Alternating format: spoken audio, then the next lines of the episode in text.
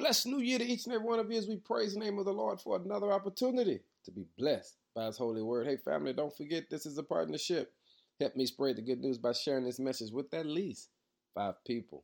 Our word for the day is the right place.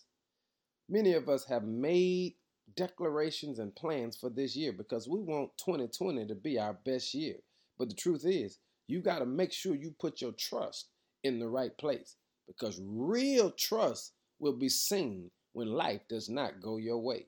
Remember, we trust so many things every single day of our lives that we don't even pay attention to, like the fact that we trust that the chair we sit in will hold us. We trust that the food that we eat will not make us sick. You see, trust is not an issue.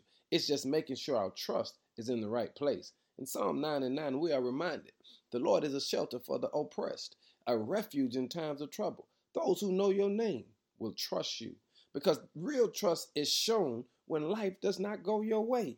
Hey, family, the enemy will not allow you to have a blessed twenty twenty without putting some obstacles in your way. But you've got to learn to have a lifestyle that says to the world, in spite of what I go through, I trust the Lord. That's why Paul said, and be not conformed to this world, but be ye transformed by the renewing of your mind.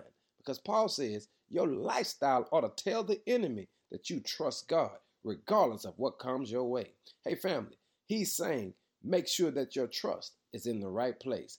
Is your trust in the Lord? Well, to do that, you've got to get to know him, spend time with him, read his word, surround yourself with people that adore him. Because the more time you spend with God, the more you learn how to trust God.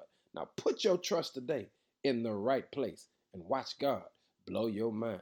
Be blessed and give him glory. In Jesus' name, amen.